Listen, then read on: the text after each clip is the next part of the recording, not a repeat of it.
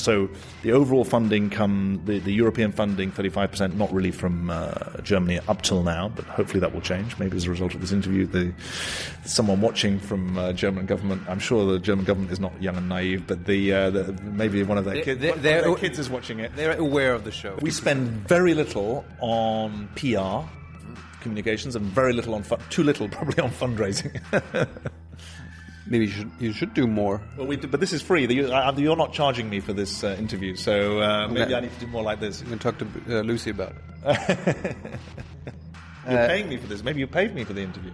There you go. I don't know. How much money do you make as a president?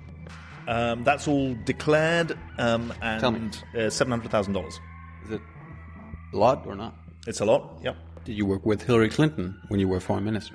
very much. Yep, she was foreign minister for a year and a half with me. Is she a candidate for peace?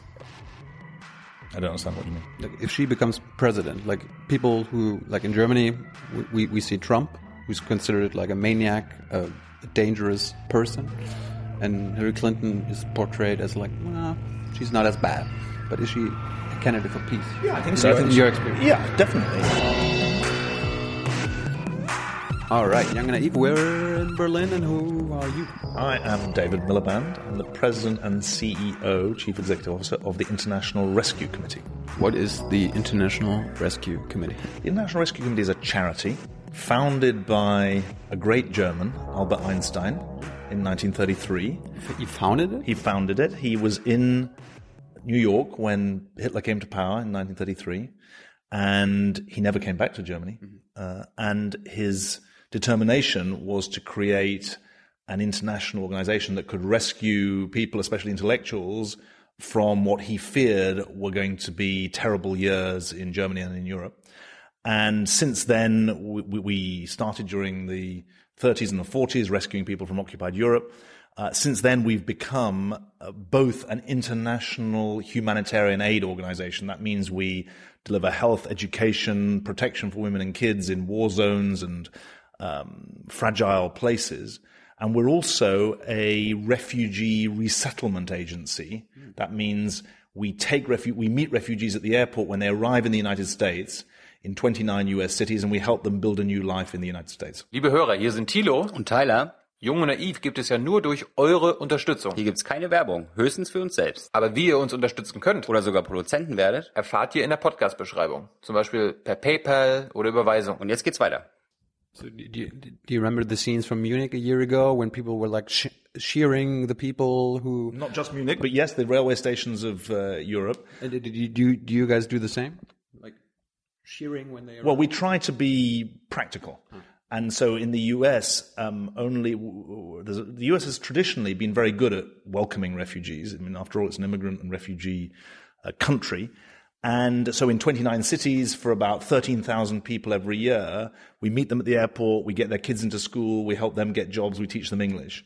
And so when we saw the reaction in Germany, obviously that's very heartwarming and we saw an enormous outpouring of compassion.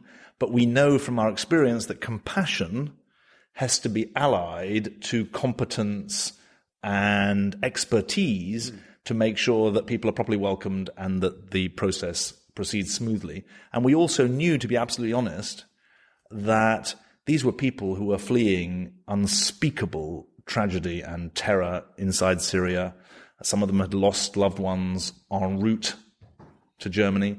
And so we knew that there were there was real trauma and tragedy associated with these journeys. Mm-hmm. So when when you guys meet the people who arrive, for example, in the U.S., do these people, the refugees, know who you are? Or are you are you, are you going to introduce? Are you introducing yourself and be like, "Hey, we're the guys who, No, it's who are going to"? random. It's not random. The, the, the, the, the work that we do internationally, which is seven eighths of our work, the, the majority of our work is international humanitarian aid for people who don't really know our name. They might recognize our yellow and black logo. Do they have to know you? No, and they don't. And we, we are helping them because they're in need. And these are people who are, we're a very focused charity in the sense that we work with people who are displaced, who, who are forced from their homes by war and conflict. And some of them cross borders, which means that they're a refugee. If you're chased from your home for fear of your life and you cross the border into a neighboring country, you're a refugee. Or you might just stay within your own country. You might just be forced from your home to another region. Um, those people don't necessarily know our name, and we don't need to know their name, but we know that they're in need, and we help them because of their needs. And we think we helped about 23 million people like that last year around the world health, education. Inside Syria, we have 2,000 employees. Those people don't know our name. The lucky few who make it to the United States, who are chosen by the UN and then by the US government, and make it to the United States as registered refugees to be resettled, we know their names and they know our names. And they know who to look for when they arrive at the airport. You have people in Syria. We have 2,000 people who are working for us in Syria. And they are Where in and the front how? line. I mean, obviously, I can't tell you too much about exactly where they are because that would put them in danger. And last month, in a hospital outside Daraa, which is a town in the southwest of Syria, hmm. Where we were delivering healthcare, uh, the Assad government, supported by the Russians, bombed the hospital, and our pharmacist and five of uh, the patients were killed. So I have to be careful how much I say about where uh, they are working because it's a terrible thing to say. But today, being a hospital worker in some parts of the world can make you a target for combatants in a war. Uh, but we work in the southwest of uh, Syria. We work in uh, the northwest of Syria. We work, we work around in other places in Syria as well, uh, doing healthcare, uh, delivering some education, uh, supporting some people who are short of food and money. And so, in war zones like that, or in places of conflict like South Sudan, Somalia, Yemen, Libya, uh, we have staff who are in the front line, and they're the most exposed. Do you collaborate with the bad guys? What do you mean by that? Well, I mean, maybe the Assad government or the Assad regime or some shady rebel groups. Well, we uh, we were expelled from Syria in 2009 uh, by the Assad regime before this current uh, civil war. But if you're asking um, across the world, do we have to talk to combatants in conflict to make sure that our people are safe? The answer is yes, because our mission is not to take sides in conflict, it's to reach people who would otherwise not have health or education or protection. And so in the war zones, we have to talk to different sides. So you condemn like um, air attacks or airstrikes from the Russian government or the Syrian government when they hit hospitals, but you also condemn like American airstrikes a couple of weeks ago in northern Syria that killed like more than 100 people. Any any humanitarian organization has to put the interests of civilians, be they aid workers or beneficiaries, first. And one of the terrifying things about modern war is that the war seems to the wars, these civil wars, seem to be wars without laws. And it may be a, it may not seem like a high bar, but wars that are fought so that international humanitarian law is obeyed is very important. And we um, have to be very clear that the interests of the beneficiaries come first. Uh, are there certain war zones or places in the world where the IRC does not work? Yes, there are. I mean, we, we, we don't go everywhere. Um, we, um, What do you choose? well, sometimes we can't get in. And sometimes it's not possible to work in places. So it's no longer possible for us to work in eastern Ukraine, to take that as an example. Um, but we pride ourselves on not being an organization that works in 130 countries, uh, anywhere that's poor. We work in about 30 to 40 countries that are either consumed by conflict or are dealing with the consequences of conflict. So we're not uh, we're not just in Syria. We're in Jordan, Lebanon, Iraq, and Turkey. We're not just in South Sudan. We're also in Uganda, Ethiopia, Kenya, where people have fled. We're not just in Somalia. We're in um, uh, Kenya and Ethiopia, where most Somalis have uh, gone. And what people don't realize about the modern world is that the levels of refugee flight are unprecedented since the Second World War. In the 1940s, Europe was the source of refugees. Refugees were coming from Europe to the rest of the world. Now, they're coming to Europe. And 25 million people last year left their own countries as a result of war, not just to seek a better life, but to save their own lives. And there are 40 million people displaced within their own countries. And our mission as an organization is to help all those whose lives are shattered by conflict and disaster. We want them to survive. We want them to um, gain a foothold that allows them to build a new life. How many people work for the IRC? So we've got about 13,000 or so staff around the world. And then there are about 10,000 people who we call volunteers who are often refugees themselves and are paid on a daily basis. So it's a pretty large organization now.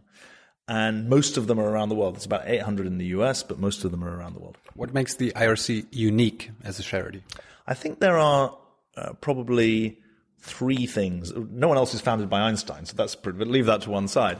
Um, I think, first of all, we're probably the only organization that is both an international humanitarian aid organization and a refugee resettlement agency. So we work right across the arc of crisis. Secondly, I think that most people would say we put a high premium on the research and evaluation of our programs. We are considered to be the leaders in the evaluation of impact. And so I think that makes us, um, that gives us an unusual uh, perspective. And I think that that's very important. And thirdly, um, the fact that we're focused on crisis in a very explicit way, that means there are places we do go and places we don't go. Mm-hmm. We work in Pakistan, but we don't work in India because Pakistan has crisis, India has poverty, but not crisis. That's the kind of distinction that makes us unusual. What, what's the um, the biggest success of the IRC in its history?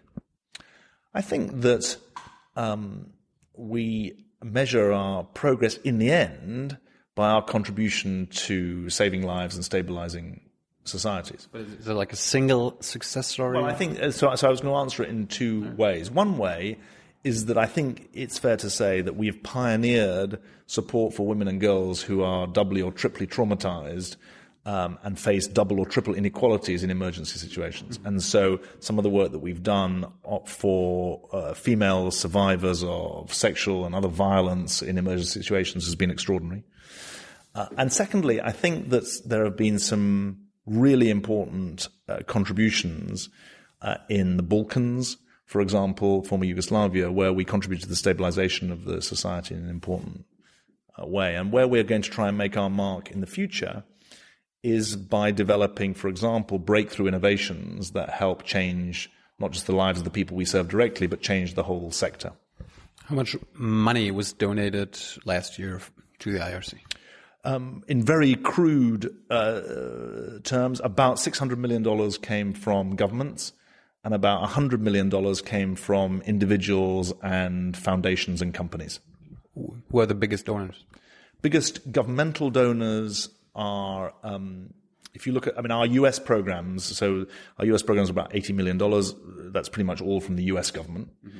Um, of our international programs, about a third, probably 35 to 40% comes from the US, 35% from European governments.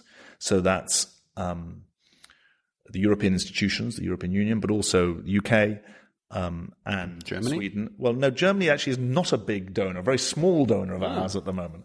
But the good news is, and perhaps one reason why I'm here and one reason we're doing this interview, is that we now have IRC Deutschland. We now have a, a legally incorporated uh, German branch of the International Rescue Committee. We have German staff. Mm-hmm.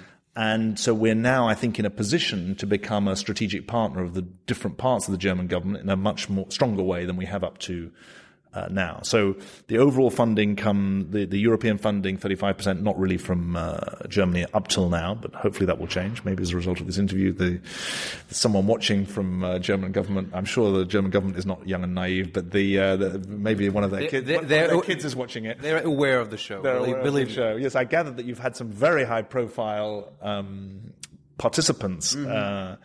Uh, recipients of your questions, mm-hmm. uh, and um, about 18% of our funding comes from the United Nations because we're a partner of United Nations High Commission on Refugees and others. Who are the biggest private donors? The biggest, as individuals, I mean, the in, in general in the large main, they are American uh, philanthropists um, all of them who are willing to have their names listed are listed at the back of our uh, annual report. It's on our website in a very transparent way. Um, companies and um, foundations, Um, we have a very a significant Dutch foundation called Stichting Vluchteling, which is a SV for short, maybe easier to uh, remember. They uh, also founded like us during the Second World War. They raised money from the Dutch public. They're their largest um, foundation supporters of ours. Where does um, where, where does the money go? Like, does one hundred percent of the donations go to 90 helping? 93 cents in every dollar goes to programs. Wow. Um, wow, because you probably think that it's good the higher that it goes. Wh- One thing I'd say to you though is money spent on security for staff, money spent on good finance and procurement systems, uh, that shouldn't be considered wasted money. The 7% isn't just a waste. It's not just bureaucracy, quote unquote, but uh, this is also tr- done very transparently, independently audit- audited. It's on the website. 93 cents in every dollar goes to programs. That's kind of amazing because, like, last time I heard about the numbers from the Clinton Foundation, only like sixty percent or fifty. We spend very little on PR communications and very little on fun- too little probably on fundraising. Maybe you should you should do more. well, we do, but this is free. You're not charging me for this uh, interview, so uh, maybe Okay. I need to do more like this. You can talk to uh, Lucy about it. You're paying me for this. Maybe you paid me for the interview. There you go. I don't know. How much money do you make as a president? Um, that's all declared, um, Tell me. and uh, seven hundred thousand dollars. Is it a lot or not? It's a lot. Yep. Too much? I don't decide. It's decided by the uh, um, by the by an independent committee of the board of directors. So when you you became uh, president, you didn't ask like how much money I'm going to get. I did, but I, it wasn't. It's not up to me to choose it. Okay. How did you become president? I went through an independent application process, and that was decided. What's your what's your daily job like? Like you, you have you have an office in New York, right? We we we, we live in New York. I, I moved to New York for this job. Like when, when you don't travel, when you don't do uh, uh, like do conferences or you do like you, you speak at some conference or something. What do you do in your office every day? I um I try not to sit in my office just every day, but um, when I'm in my office, I um try to one um take a strategic overview of the organization and lead the vision of the organization. Uh, secondly, I try to manage my eight direct reports in a way that gives them real support and empowerment. Uh, thirdly, I try to keep in touch with programs. So I do video and audio links with our programs in the field to try to make sure that we are, that I am informed about what's going on on the ground. Um, fourthly, I have to do finance and fundraising. And then the fifth 20%, so I, I think of these as 20% components, 20% strategy, 20% management. M- Monday strategy, Tuesday No, management. it's more mixed up than that. But 20% strategy, 20% um, management, uh, 20% finance and fundraising, 20% programs, and 20% is communications and advocacy. Is it a nine to five job? No, it's um, in America. You start. I drop my kids off at school early, so eight o'clock. Drop them off. Start by eight thirty. Um, you don't get to finish at five. What did you do before? Uh, before I was a member of parliament in the UK, I was foreign minister uh, from 2007 to 2010. So I was secretary of state, and I um, was in politics in government. I want to get back to that later. Um, but before that, what do you guys? You, we talked about Germany and the lack of contr- contr- contribution for, to the IRC. What do you demand from the German government besides money, more money? I think that um, demand is not quite the right way of uh, putting it. Um, we are here to be a partner of the German government, I guess, in three main ways. One is that we can be a partner of them internationally, uh, both for their humanitarian aid and their development work. Uh, secondly, we can be a source of expertise for the resettlement of refugees in this country. So the fact that we've got experience in 29 US cities of getting refugees into employment and education, we can work on that. And thirdly, I think um, importantly, I'm going to Brussels uh, after this interview. Uh, we can contribute to the development of European policy making because obviously the uh, work that Germany does is closely integrated with the rest of Europe. What what kind of deficits do you see in the resettlement issues in Germany? Well, I think that's um, probably better to say what are the issues that the German government have identified. Do we rec- and do we see consistency with the hmm. challenges that they've had? And I say that with a degree of humility because it would be wrong for me to just sort of you know I turn up here and I spent a day in Germany and then I tell them what's wrong. Um, well, I mean, you, you, guys, we you, you guys have experts and I they, they, they can the, brief you. The biggest challenges that we all agree on to make integration work are one about appropriate vetting so that the right people are identified as refugees because we, we've got to preserve the integrity of the system. Uh, secondly, employment is a massive driver of whether or not people are successfully integrated in society. Thirdly, many refugees leave because of hopes for their kids, not just hopes for themselves. So education for the kids, especially for kids who have been through a trauma of civil war, how they help uh, overcome that's a big um, that's a big challenge. And then I suppose thirdly um, or fourthly, the the issue of how they can become learn the language and become full members of society. Do you or are you a fan of the EU Turkey deal that Merkel worked out with Erdogan?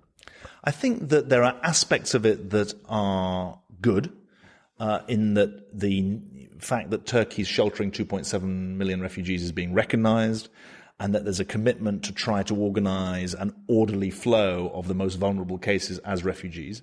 There are bits of it that um, we don't think will work and aren't working, which relate to you were about to ask me what, and I, um, but the sentence hadn't finished. Um, there are bits of it which aren't working, which is this uh, so-called one-for-one idea that uh, you can only take someone from Turkey if you if someone arrives illegally, because that creates a bit of a perverse incentive.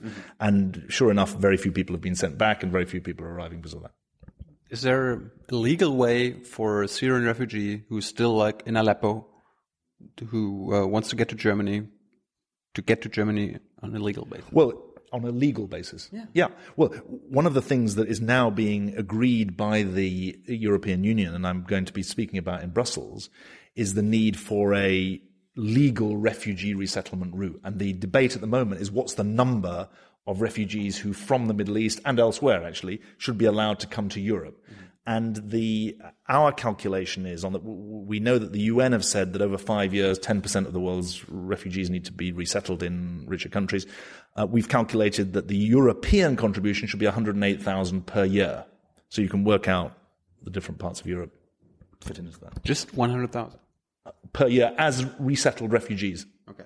Should be on the refugee resettlement route. What's the number for the US? more or less the same. I mean, we're arguing for a similar um, number. I mean, the, the, the US is currently at 80,000 globally, not just Syrians. Um, that's about 45, per- uh, just to put it in perspective, sorry, lots of statistics for your viewers, but last year Europe only took 7,000 total resettled refugees. That's different from people who've arrived here and then claim asylum. Um, the US took about 80,000. Uh, we're arguing the US needs to go to 140,000 next year.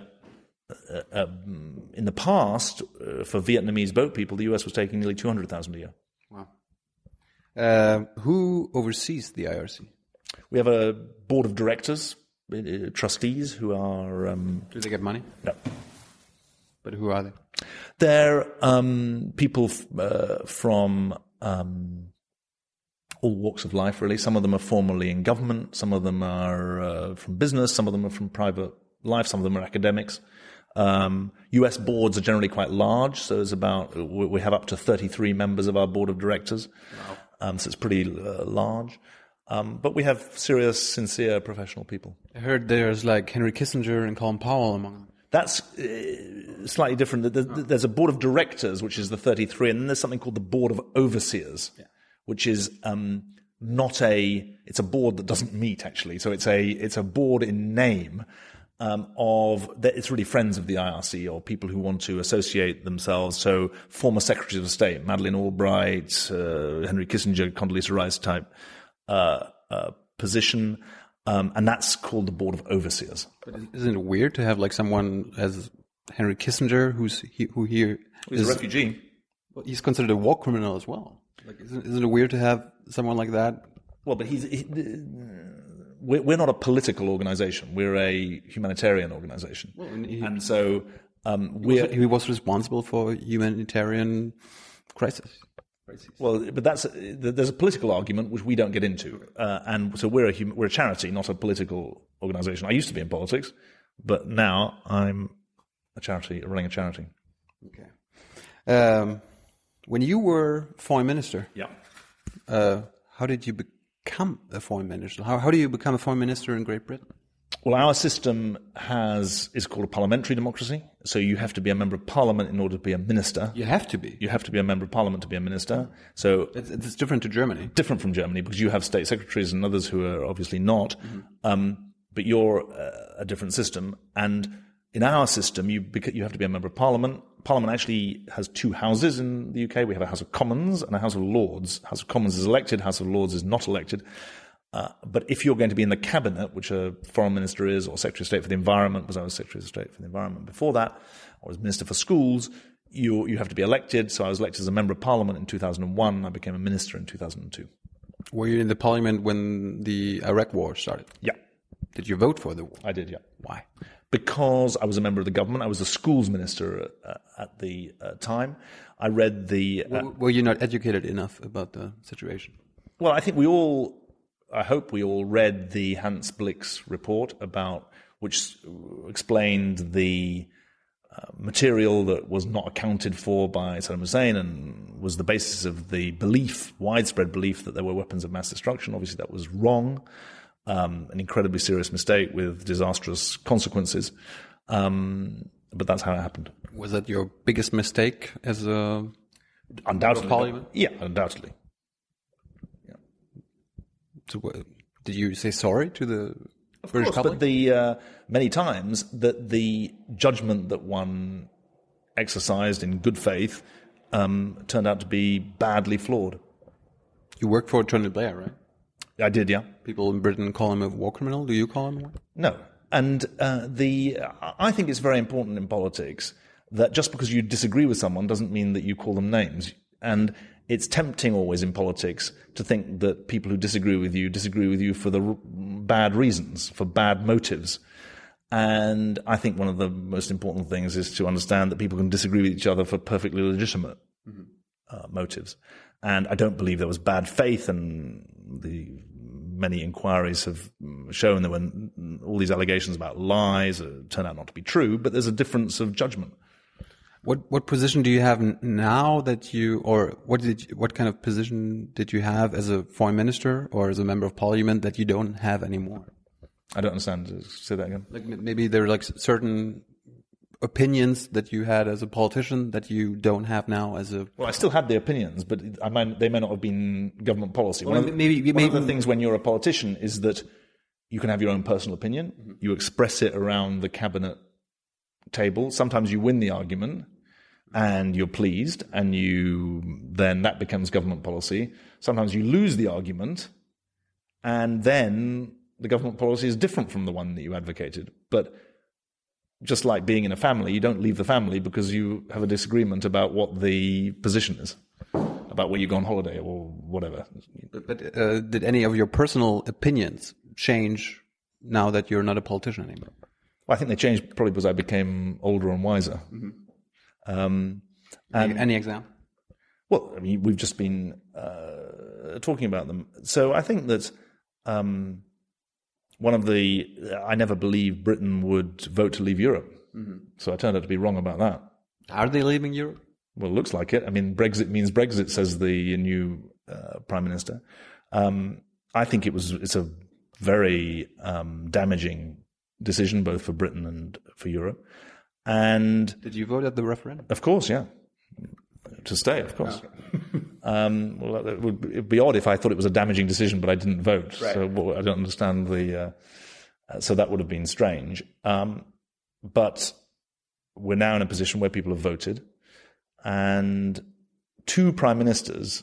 First of all, Clement Attlee, who was our prime minister after 1945, and then Mrs. Thatcher, who's not someone I often quote, both said referendums are the refuge of demagogues and dictators, and for that reason they were against referendums. And uh, as you saw the way the referendum campaign went, uh, I think that there's a very strong view in among many people that it, it didn't bring out the issues in a way that allowed people to know what they were voting for. Did you work with Hillary Clinton when you were foreign minister? Very much, yep. She was foreign minister for a year and a half with me. Is she a candidate for peace? I don't understand what you mean. Like if she becomes president, like people who, like in Germany, we, we, we see Trump, who's considered like a maniac, a dangerous person. And Hillary Clinton is portrayed as like, well, she's not as bad. But is she a candidate for peace? Yeah, I think so. your- I think in she- your experience. Yeah, definitely. And she's a candidate for, um, I think, very core ideals that she speaks to of social justice and international cooperation. And one of the things sitting in America as someone who's not an American, but who's watching an election campaign, is that the uh, the debate about America's role in the world has become quite an important subtext in the debate. The biggest question is, is is America going up or going down? Clinton says up, Trump says down, and there's a subtext which is should we be engaged with the world or should we be separate from the world? It's kind of the same debate like in, in, in Britain with Brexit, right? There are elements. There are elements, but the, the, the demography of America is different, and the culture is different. But uh, I was just asking because, like, maybe when Hillary Clinton becomes president, uh, it makes uh, the work for IRC easier because you maybe will Yeah, have I mean, I've got to less be- places. I've to, got to be slightly careful because you know we're uh, we've got to work with whoever gets elected, but part of our job is to be witnesses to fact, experts in fact. So when Trump says hundreds of thousands of Syrians are arriving in America without any vetting and they could all be terrorists, we've got to say no, that's not true. And it's tougher to get to America as a refugee than any other way. Trump lives in New York as well. Uh, have you ever met him? Not, I haven't met him. He doesn't live in the same building as I do. Uh, Do you do you want to meet him as as the I think president? that I think that his priorities is to meet Americans between now and November the eighth, rather than to meet non-voters. But of course, I'm happy to meet anybody. If he's, in, I mean, I'm happy if he wants to have a discussion about refugee policy. Then count me in. uh, when when I googled your name, like one of the first results was that you want to work for Hillary Clinton after the election. I want to work for Hillary Clinton. I think that pro- you- think- you are go- think- you I are going that- to I think that probably is not what the, uh, it said when it googled. But the uh, media has a good imagination. It- That's not true. The, I'm a British citizen, not an American citizen. Well, so you, Unless you unless you want to become president, I think that's No, I think you'll find that the American government employs American citizens, not British citizens. so. And finally, as the president of the of the IRC and a British uh, ex politician, do you support the Western bombings in Syria and, and, Iraq? Well, I, I want to give an answer that is uh, really tries to help your audience uh, understand the position, how how a position can affect the answer you give, because I'm not going to give a yes or no answer to that. And the immediate reaction, of course, is, oh, well, that means you're either a liar or a hypocrite. 2,000 people are working for my organization inside Syria. They're in danger now, literally now. If I take positions about bombing or not bombing, I increase the danger to them. So in a way, it's a moment of some, hopefully of an educational moment for people who are watching that I do have personal views about this. I want to know the name, who, who authorized the bombing of the hospital that killed one of my staff members and five patients. But I can't start expressing personal opinions on bombing or not bombing because I'm running a humanitarian organization, and to do so would lead to greater danger for the people who are working for us. And so I'm not going to give you an answer, but I hope by giving a fuller explanation of why, there's an understanding that uh, there's a reason other than either um, caution or hypocrisy that behind that. But you, you would say that your people are also in danger of becoming a victim of uh, a Western airstrike.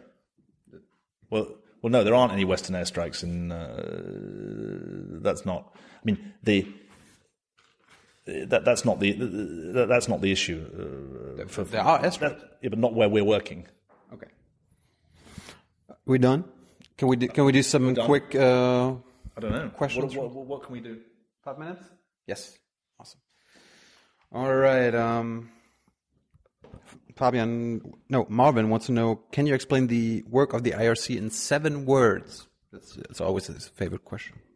Helping people survive, recover, and gain control of their lives. Nine words. Okay. Um, Fabian wants to know: Does Brexit really mean Brexit? The Prime Minister says it does, and um, we have to set some very clear tests for the negotiations that maintain the um, benefits that Britain gets from European engagement. Birkin wants to know: What's your opinion on the current leader of your Labour Party? I'm not. I'm running a charity. I'm not using this interview to get into that. Are you still a member of the Labour Party? Yes. Will you vote? Uh, Yes. Okay. But And you I won't vote for the current leader. Okay. You don't like him? It's not about like. It's not about personal thing. I disagree with him. Okay. Uh, Anna Katharina Jung wants to know why do refugees in Calais want to come to the UK when one has to face UK immigration detention centres? Well, because refugee is different from immigration. And so it's an interesting point that's confused in her own question that a refugee is someone. It's, who- it's a naive question. well, no, I don't know naive, but it's um, a refugee is someone fleeing persecution who has rights in international law, and immigrant, immigrants don't have the same rights. Do you, uh, or can you explain why the, the Great Britain doesn't have a BPK? You know what a BPK is? The Bundespressekonferenz? Um, the German government or its spokesman or uh, Merkel and Steinmeier, they come to, um, the, it's called Federal Press Conference, and they uh, come there three times a week. And they have to face the question Three times a week. three times a week. And they can't control, they have time for anything else? and, and they can't control who's asking the questions. I mean, I, look, the the, uh, uh, the Blair and Brown and Cameron premierships all had press conferences, so they do, they do have press conferences. They don't have them three times a week. They have prime minister's questions. Do they have that in Germany? no. Right. Okay. There you go. Swings and roundabouts. And the prime minister's shoes, who's asking? In uh, in prime minister's questions, no. No. Certainly not. That's good. Uh, oh, important question. Yannick wants to know what do you tell people who are against immigration for various reasons? Against refugees or against immigration? immigration in, in general. Well, I think that immigration needs to be managed, but all of the experience of our society is that, is that it enriches our societies Why? because diversity is a strength, not a weakness. Isn't that a slogan? No, it's a it's my life experience. Uh, my parents were refugees, and the experience I had at school and at work and, and social life is that difference is what makes us interesting. If we were all the same, it would be boring. Liebe Hörer, hier sind Thilo. Und Tyler, Jung und Naiv gibt es ja nur durch eure Unterstützung. hier gibt's keine Werbung, höchstens für uns selbst. Aber wie ihr uns unterstützen könnt, Oder sogar Produzenten werdet. erfahrt ihr in der Podcast-Beschreibung. Zum Beispiel per PayPal oder Überweisung. Und jetzt geht's weiter. And Neil Sminkbar, he's from the Spiegel, wants to know uh, what comes first, tea or milk? Milk, Why? because if you put the milk in the tea after the tea's been put in, it doesn't taste the same as if you put the milk in first. And, And to, never leave the tea bag in. and Tobias wants to know why is Great Britain still a monarchy? because it provides stability and continuity for a country that uh, embraces a lot of change. David, thank you very much. Thank you very much. Bye.